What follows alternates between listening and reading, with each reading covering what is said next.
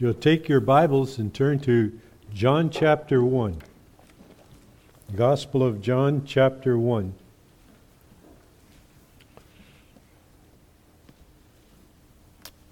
I'm going to read the first 18 verses of John chapter 1.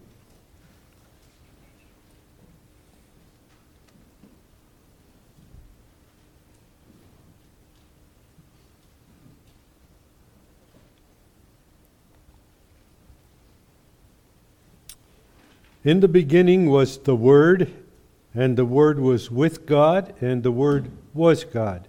He was in the beginning with God.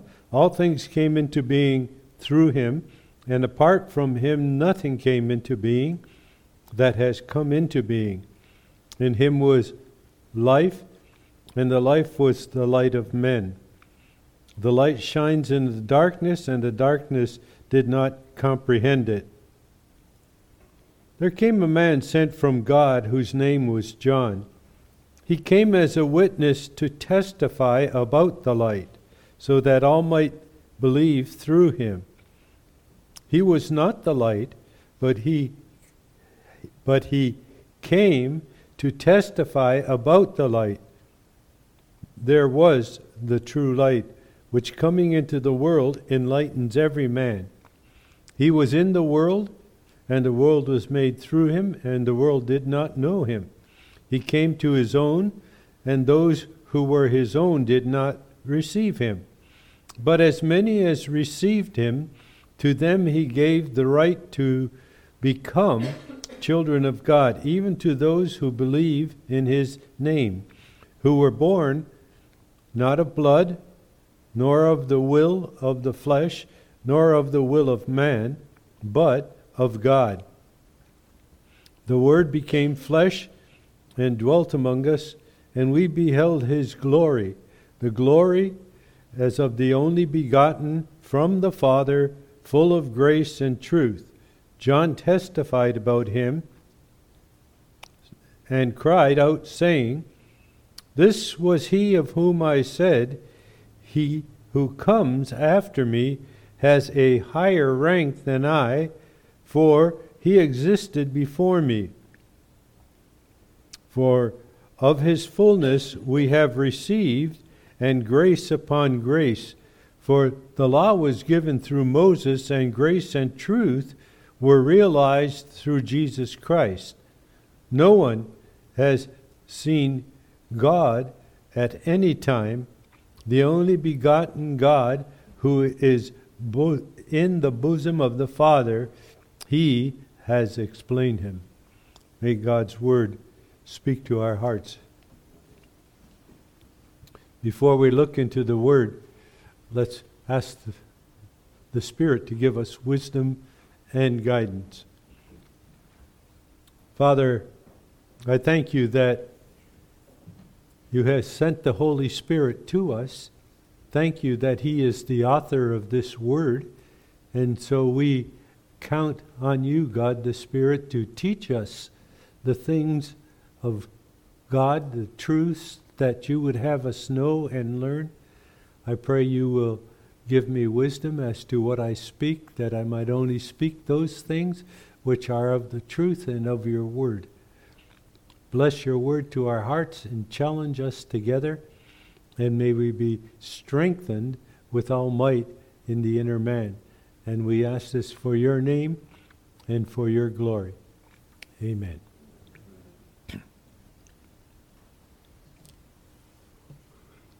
Kind of wrestled where I should start today, and I decided to go right back to the beginning for two reasons. All of you who were here and heard it before probably forgotten it, like I did. And uh, we, we, I, I assume there are going to be people here who are visiting us and have not uh, dealt with this portion of Scripture. Now, if you have Bibles with uh, chapter uh, where they break it up into verses, a bunch of verses, and have headings, you will probably find that the, as my Bible says, it speaks of the deity of Jesus Christ. And uh, let me just say that the Gospel of John, as a totality, speaks of the deity of Christ. But what John is doing in the first five verses is he is affirming the deity of Christ as an eternal fact. So it's really dealing here with the eternity of Christ rather than the deity of Christ. And as uh, I'll just point that out as we look at this, you will notice uh, certain phrases here, and I will try to explain them to you so you can understand them. It, it, in the beginning, I'm sure you all know where that phrase comes from. Genesis 1 1. In the beginning. In the beginning. And he's referring to the time of creation. So when, when he says in the beginning, he says when all things were created. And then there's terms here that are not usual. The term was in, in the original has the idea of existing or to exist. So, uh, uh, and we'll have to tie that together with something I'll say in a moment. and the word word. The word word. Why did John use the word word? Why didn't he call him Christ? Why didn't he call him Jesus? He called him the Word. The word in Greek, and most people know it, is the word logos. And the word logos means intelligent communication. Intelligent communication. So we have a picture here of Christ coming as the intelligent communication of God. He is the only one who knows God and can intelligently communicate God to us. And then the word, it's a little word here, but it's the word with. The word was with God. In the original, it has the idea of standing close to or face to face with somebody. It's an intimate relationship. And to tie all those explanations together, what he uses here is a verb tense that is almost common to John.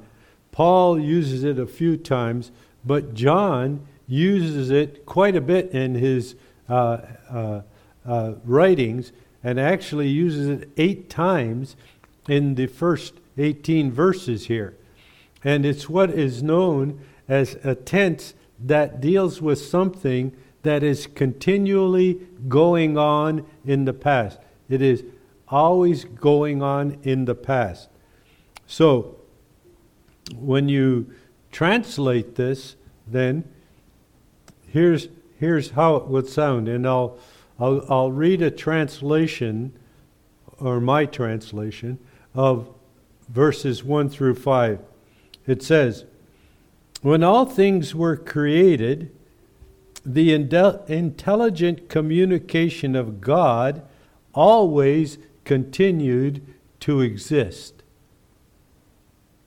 Also, the intelligent communication of God always continued existing face to face with God. In other words, there was never a time that Jesus Christ, as we know him, was not intimate with God personally. It says also the intelligent communication always existed God. In other words, there was never a time that Jesus was not God. He always existed God. Uh, And uh, John makes this point very, very important because in the time that he was writing this gospel, which was about 80 AD, there have been many false teachings about Christ. And we see the same false teachings going on today in the cults where they say Jesus became God by who he what he how he lived and what he did. And John is making the point here that he always existed. There was never a time that he didn't exist as God. He was always God.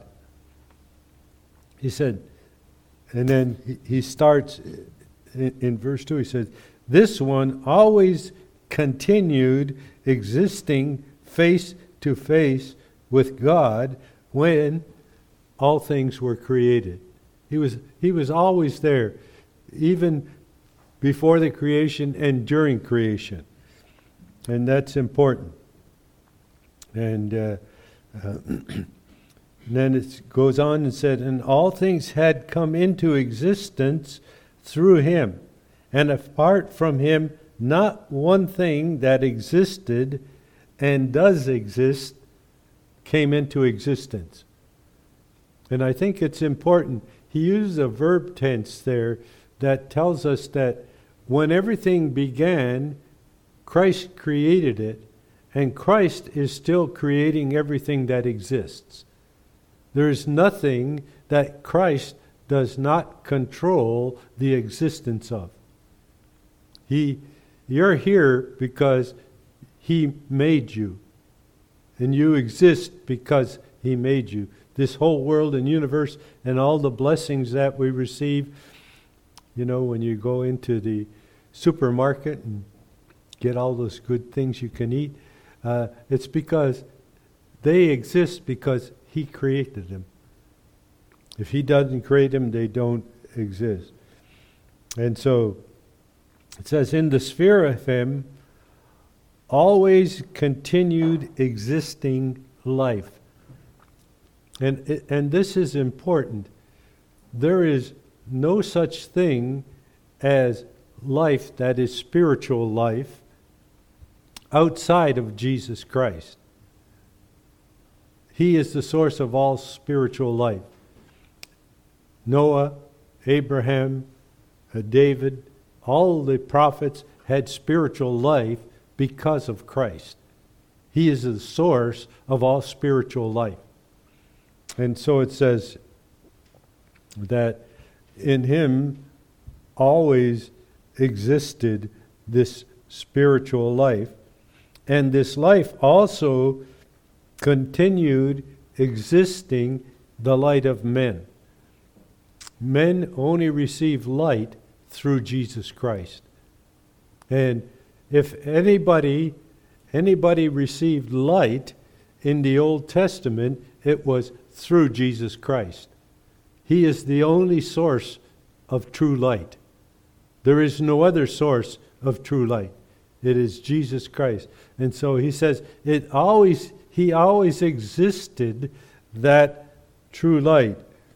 And it, and he goes on and says, uh, He was always the light of men. Also, the light shines in the sphere of, and you probably have darkness there, but the original has the word unhappiness or ruin.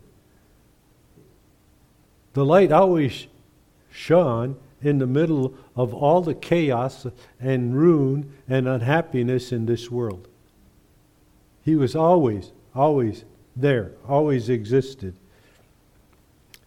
And it, it explains in the last phrase, it says, and the unhappiness or ruin did not obtain or take it.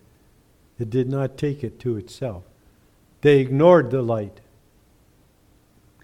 Did you ever do you ever get up in the middle of the night and have to go and you just don't, you're too tired to try to find out where the light switch is and you try to walk in the dark? And, and that's the way the world is. They don't, they don't try to find the light. They don't take hold of it. They just walk in the dark and they continue walking in the dark. And so that's, that's what he does. He introduces us to the eternity of Christ. And I want to frame that in light of verse 6, because verse 6 is very interesting. Now, let me just point out something.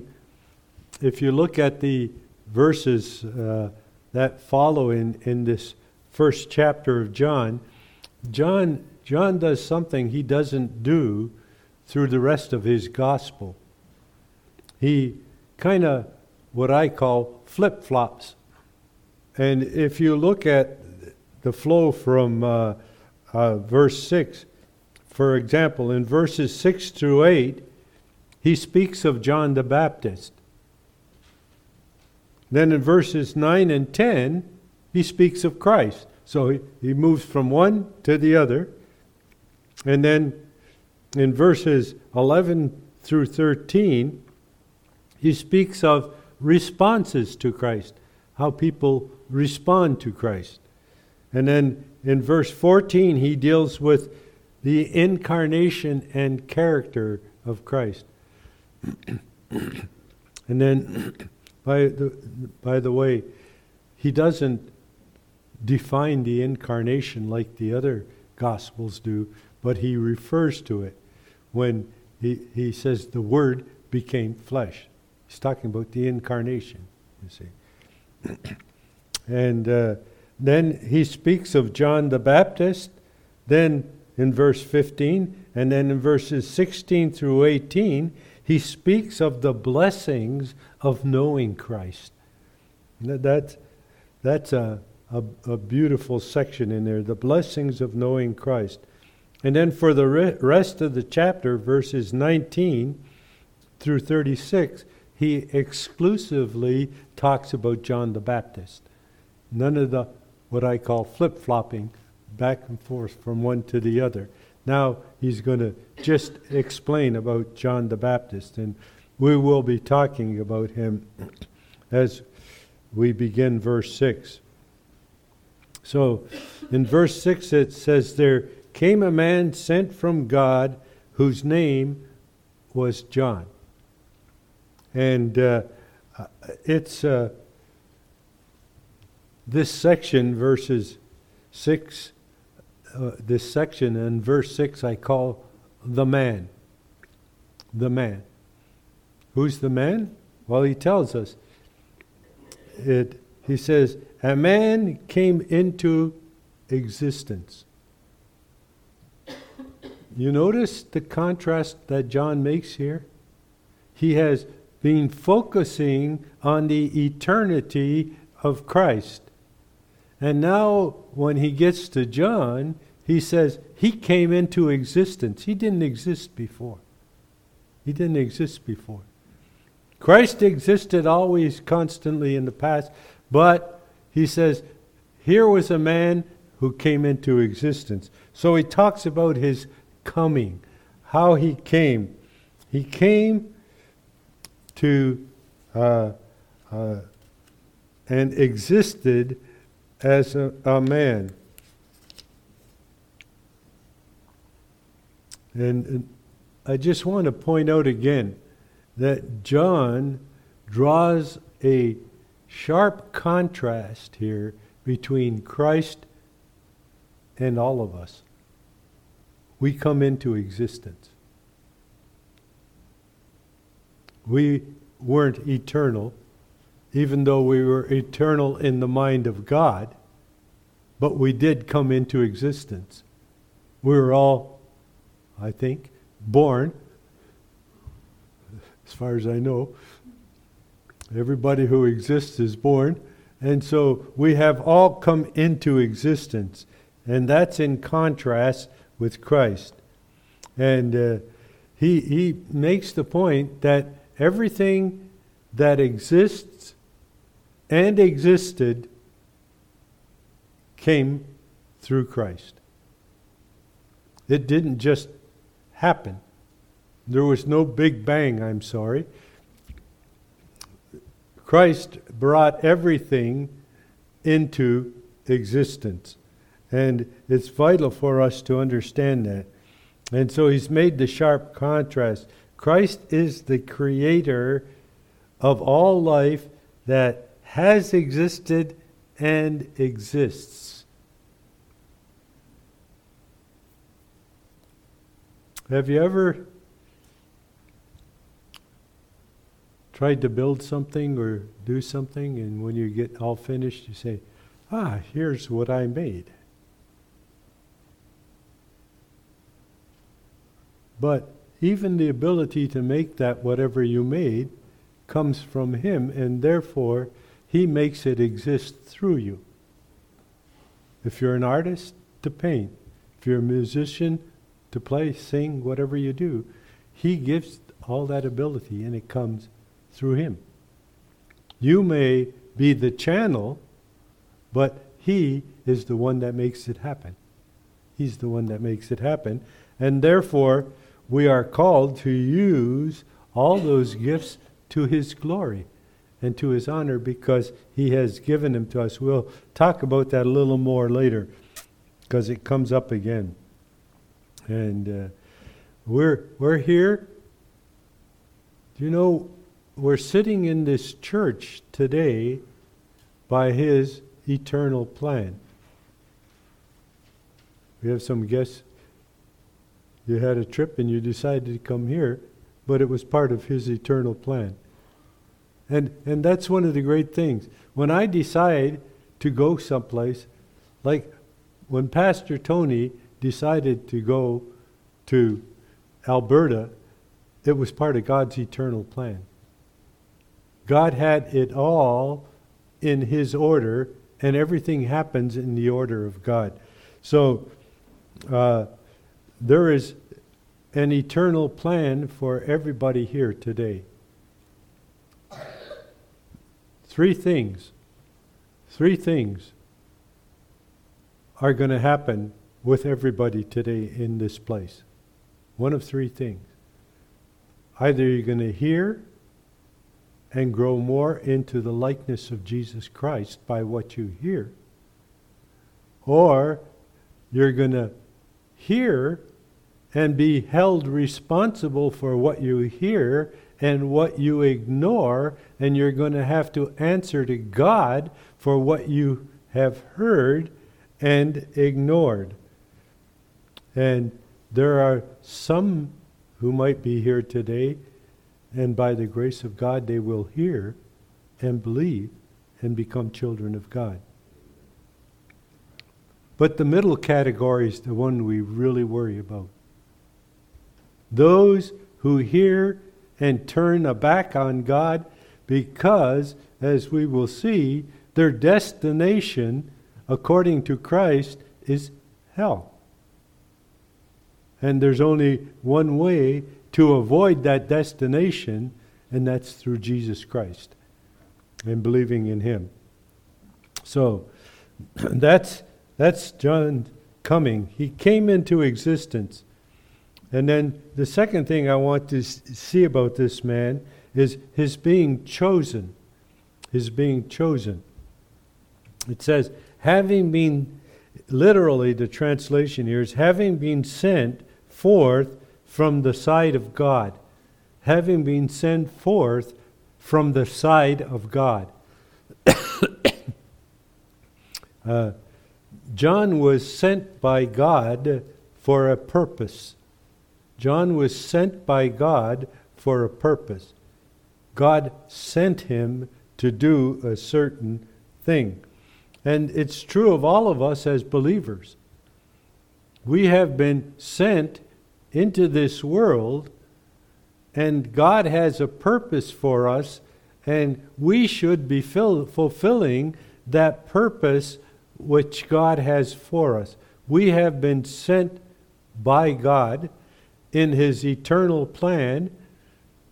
As you remember, the scripture says that, that we were elect before the foundation of the world, and therefore God had an eternal plan for you and I. And what is the wonderful thing is that God equipped us each with special gifts so we could serve in the body of Christ and in this world. And it's vitally important for us to understand when, when I am not serving the body, I am resisting and quenching the Holy Spirit and the purpose that God has for me. And so it's important to realize that we are chosen for a special purpose and function. And for those who are part of the Bowmanville Baptist body, we're depending on you to allow God to work in you and use those gifts for the strengthening of the body. Notice what Paul says in writing to the church at Ephesus in chapter 4. Ephesians chapter 4, verses 15 and 16.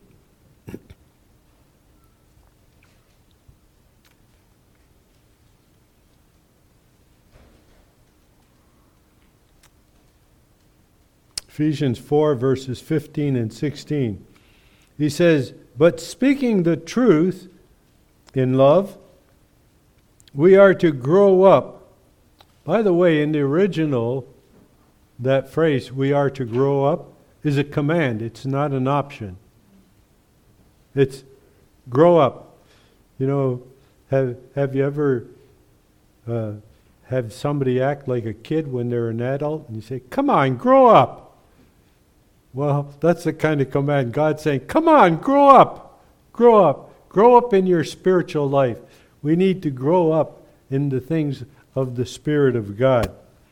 So he says, and, and then he defines how we're to grow up. He says, in all aspects or in all things. Not just a little bit here and there, but completely.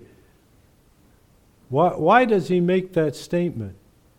Because we should be being conformed to the image of Christ.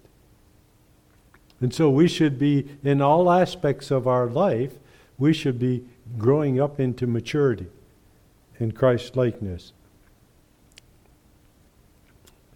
and then he says, into him, notice that, into him who is the head, even Christ, from, uh, and it says of, and it's really, in, in the original, it's from out of him.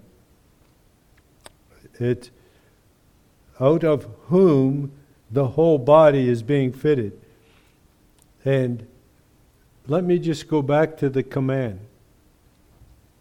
Whenever God gives us a command, He never fails to equip us in Christ to fulfill that command. And that's exactly what he's saying here. He's, he's saying that uh, uh, we are all out of Christ, the whole body is being fitted or is being made to be joined together. That's, that's what, what our purpose is. We're made to be joined together and held, that is joined together through what every joint supplies. Notice that.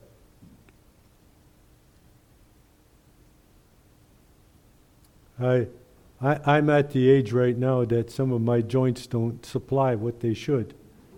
Then I have a little trouble sometimes, even walking, you know. And uh, when the church is like that, when people don't aren't part of the supply, then the church is limping along. It's not growing, it's limping along because there are joints that aren't working. Uh, the possible, by the way, possible uh, uh, translation there of the word joints is ligaments is ligaments. You ever have a torn ligament? Don't. it's, not very good. And uh, he says it's held together through what every joint supplies, or every ligament supplies. All the joints supply. A.T. Robertson, the Greek scholar, says, through every joint of supply. Through every joint of supply. That's the way he translates it. According to the proper working or active working of each individual part. That is, everyone doing their part. Everyone doing their part causes growth and is being made to increase of the body towards spiritual profit. That's how the body profits spiritually when everybody in the body is functioning as they sh- should. So we are therefore building the body in the sphere of love. Did, did you get that? How much do I love you as, as a believer? How much do I love you? Well, it's demonstrated by how I live in the body and encourage you and help you along in your faith. You see? That's how much I love you. What am I willing to do to help you become a better Christian? What am I willing to do to make you become more like Christ? That's how the body is functions. So we are all chosen, even as John was chosen to be a light to Jesus, we are chosen to be first a light to him and then a light to each other in the body of Christ. And this is vital and important for us. So we see his plans that God makes for us are eternal. In Jeremiah chapter 1, verses 4 and 5, we see the eternity of his plans. They are eternal. Jeremiah chapter 1, verses 4 and 5. It says, Now the word of the Lord came to me, that is Jeremiah, saying, Before I formed you in the womb, I knew you. Wow. God knew me before I was born. And before you were born, I consecrated you. So, before you were born, if you're a believer here today, God knew you. And He consecrated or ordained you for a certain purpose. And uh, uh, he says, I have appointed you a prophet to the nations. We are all like Jeremiah. Before we were ever born, God had a purpose and plan for us.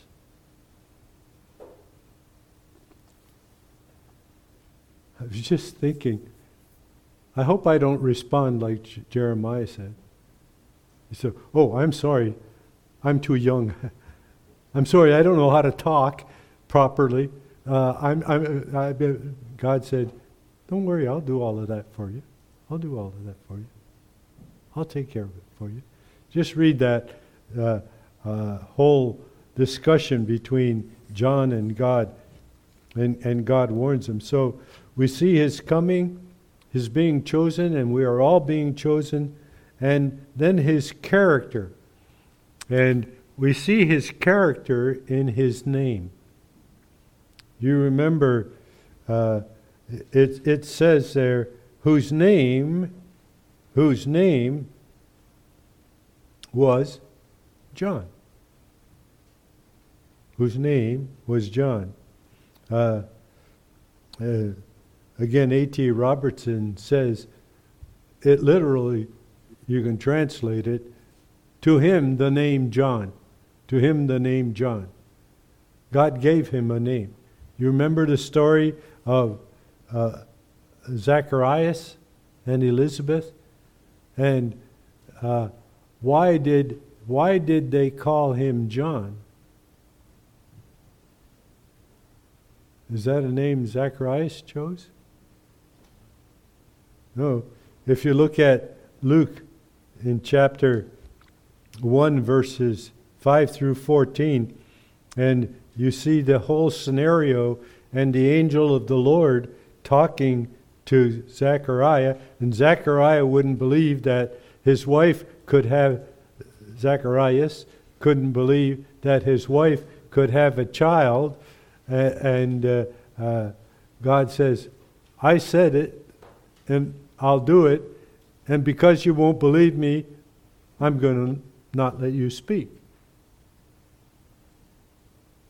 And so when he came out, he couldn't speak. But the angel said to him in verse 14, it says, But the angel said to him, Do not be afraid, Zacharias, for your petition has been heard, and your wife Elizabeth will bear you a son, and you will give him the name John. And you remember when John was born, and they brought him in at eight years old to be eight years old, eight months old, uh, to be circumcised and dedicated to the Lord. Uh, they said, What's his name? And Elizabeth said, It's John. And they said, You can't call him John. You don't have anybody in your family. Nobody around is called John. Why would you call him John? So they said to Zacharias, What's he called? He says, Give me something, all right. His name is John. Why? Because God called him John. It wasn't his choice. And the word John is very interesting in its meaning. Most, most names in the scripture have meaning.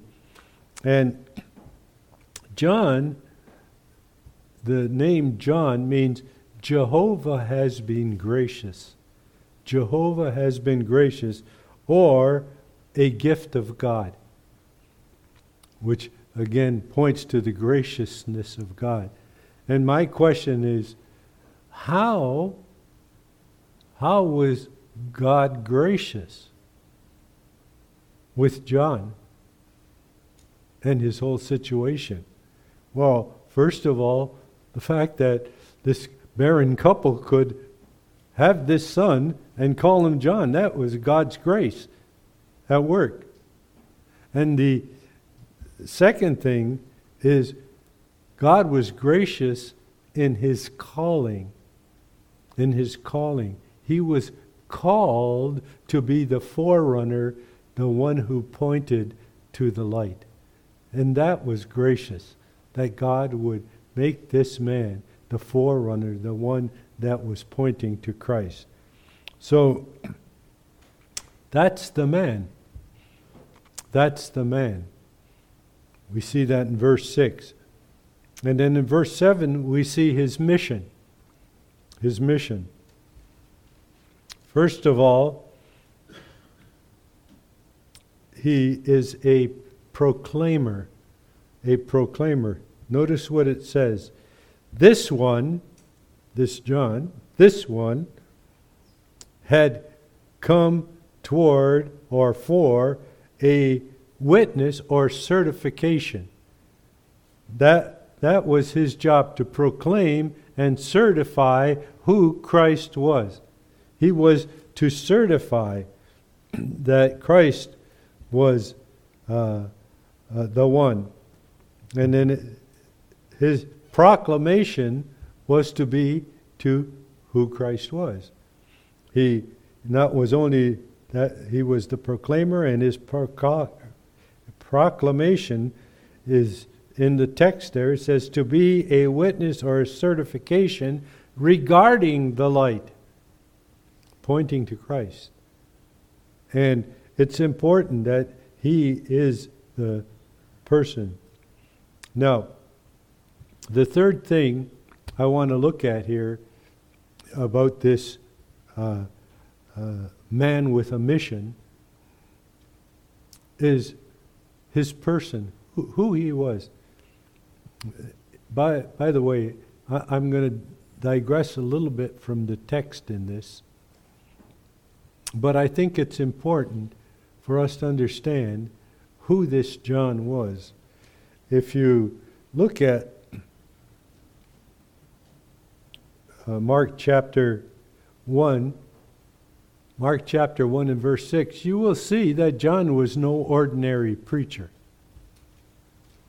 John was no ordinary preacher.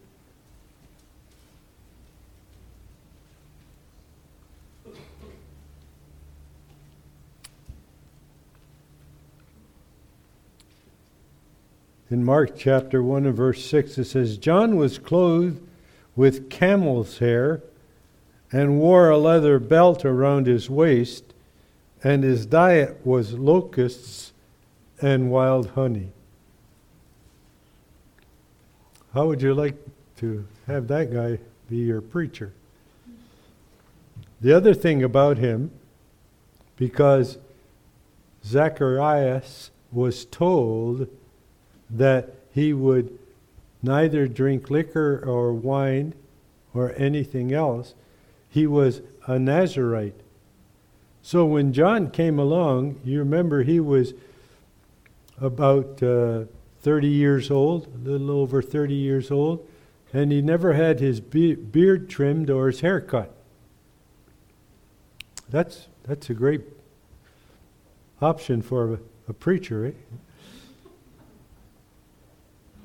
Yeah, uh, I mean, he, he wasn't the ordinary type of person. But when he spoke, when he spoke, it says that the crowds flocked to him. They, if you look at uh, Luke, Luke explains that the crowds were coming from everywhere to hear him preach. And uh, uh, you have to ask yourself what made John, this long haired, long beard guy in a, a camel hair suit and uh, uh, a leather belt around his waist, who ate weird food, what made him so popular? What made him what he was? Why did people come to listen to him? There's two reasons. Two reasons. One is he was filled with the Holy Spirit from his birth. He was filled with the Holy Spirit from his birth. So he preached with the power of the Holy Spirit. He preached through, by, and in the power of the Holy Spirit. And that's what made his message so accepted. And uh, uh, uh, he also not only preached in the power of the Holy Spirit, but he preached Jesus Christ. He came to preach Jesus Christ. He came to show the light. And he talked about his whole message uh, was repent, for the kingdom of God is at hand. Who is the king of the kingdom? He said, I'll tell you who the king of the kingdom is. He is the light. He is the one that's coming. And so he called people to repentance so that they would be able to see and accept the light. And his job was constantly pointing to the light. This his job was constantly pointing to the light. And uh, uh, how do we know that John was filled with the Spirit? If you look at Luke chapter 1, verses 39 through 42. Luke chapter 1, verses 39 through 42.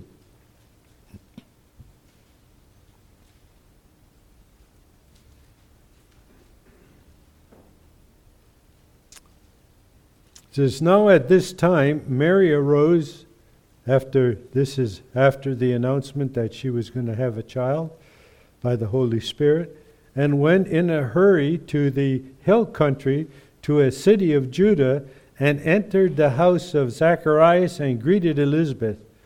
When Elizabeth heard Mary's greeting, the baby leaped in her womb, and Elizabeth was filled with the Holy Ghost or the Holy Spirit. So, before he was born, he was filled with the Holy Spirit. And he had the Holy Spirit, and can you imagine going to school?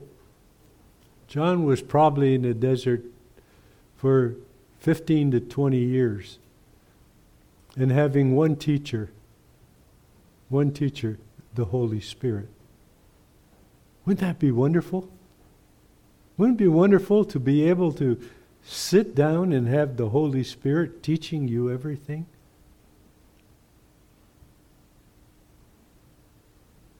We do. We have the Holy Spirit. He is our teacher, and we have His book and His word, and He's doing the same thing for us that He did for John. Only He did it for John personally for the preparation for His witness to Jesus Christ, and He does it for us personally, each one, for our preparation for the witness to Jesus Christ.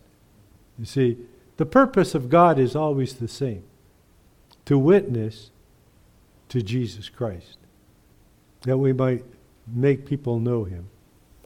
And uh, uh, uh, it's, it's interesting. There were times when John's sermons weren't too nice. He said things that uh, upset people. You know, uh, for example, if you look at Matthew chapter 3, verses 7 through 10, Matthew chapter 3, it says, But when he, that is John, saw many of the Pharisees and the Sadducees coming for baptism, what did he say? Great, you guys! I'm glad to see you're being baptized. What did he say? He said to them, You brood of vipers, who warned you to flee from the wrath to come? Therefore, bear fruit in keeping with repentance. And do not suppose that you can say to yourselves, we, are, we have Abraham for our father. For I say to you that from these stones God is able to raise up children to Abraham. And then notice the warning here. The axe is already laid at the root of the trees. Therefore, every tree that does not bear good fruit is cut down and thrown into the fire. Now, that's a nice preacher, isn't it? Watch out, you guys, you're going to get it. You're going to get it. You come here, but you're going to get it. And you say, oh, that's pretty hard preaching, isn't it? What, uh, in the old days, didn't they call that fire and brimstone preaching? Yeah. I want you to look at Matthew chapter 12 verses 34 and 35. And this is Christ's preaching.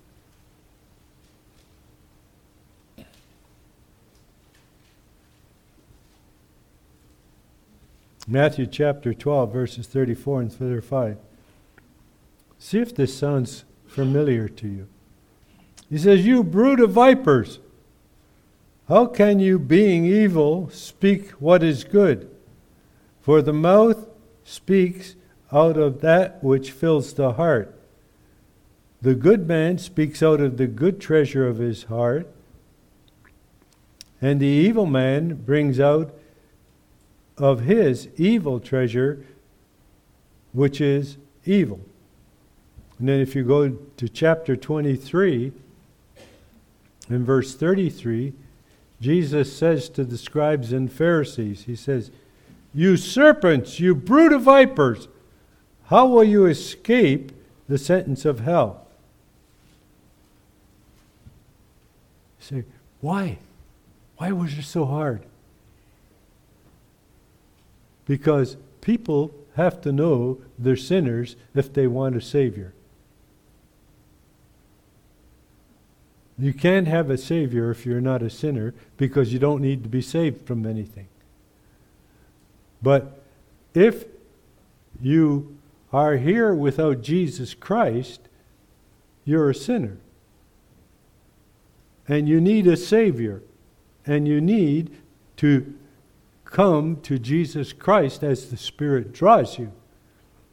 And often, often we forget in presenting the gospel, we present God loves everybody.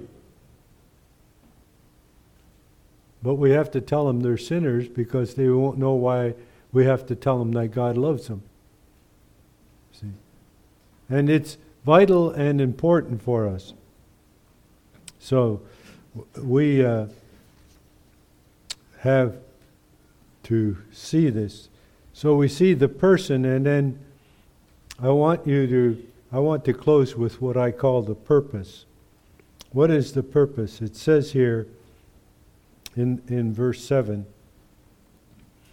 in order that all through him, and who's the him here? No, it's John the Baptist. It's John the Baptist. All through him might have faith.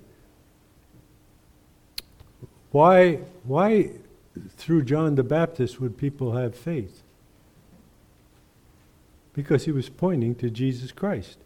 You see? He was the instrument that God was using. And it says, all through him might have faith. John was the instrument. And you see this. Turn over to John chapter 1, where you are probably, down to verse 40.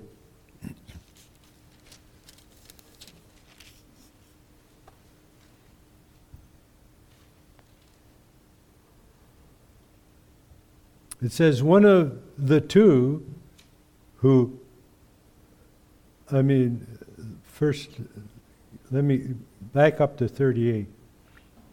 It says, And again, the next day, John was standing with two of his disciples. That's John's disciples. And he looked at Jesus as he walked and said, Behold the Lamb of God. He pointed to Jesus, right? Pointed to Jesus. Behold the Lamb of God. And what would that mean to a Jewish mind? The lamb was sacrificial. He says, Behold the Lamb of God. And what happened? It said, And the two disciples heard him speak, and they followed Jesus. What did John say? Hey, you can't go, you're my disciples. He was happy to see them follow Jesus. He was happy to see them go. And notice what those two disciples did in verses 40 and 42. And what John did in sending them to Jesus was multiplied. It says, One of the two who heard John speak and followed him was Andrew, Simon Peter's brother. He found first his own brother Simon and said to him, We have found the Messiah, which translated means Christ. And he brought him to Jesus, and Jesus looked at him and said, You are Simon, the son of John. You shall be called Cephas, which being translated is Peter. John was willing to lose his disciples to make saved people in Jesus Christ. See, why, why do I serve Christ? Is it so I can tally up at the end of the week and say, look what I did? I led 27 people to Christ this week. No. That people might give him the honor and glory for what he has done for them and in them. That is our purpose. And so, as the man John, so should we be. We should be pointing to the light, to Jesus Christ. We should be lifting him up and honoring and glorifying his name. And in that, in the body and out in the world, we are doing the work that God sent us to do. And we will see, we will see the church grow inside and grow from the outside as people come to know Christ and become part of the body of Christ. So, let's pray and ask the Lord to give us that kind of church. Father, we long to ha- have a church that is truly set to glorify Christ, lift him up, and honor him in all things in the body and as we go out into this world. Help us to be your church, built up in Christ and communicating the truth of the living Christ. We praise you and thank you for all things that you provide and give us to accomplish this. In Jesus' name, amen.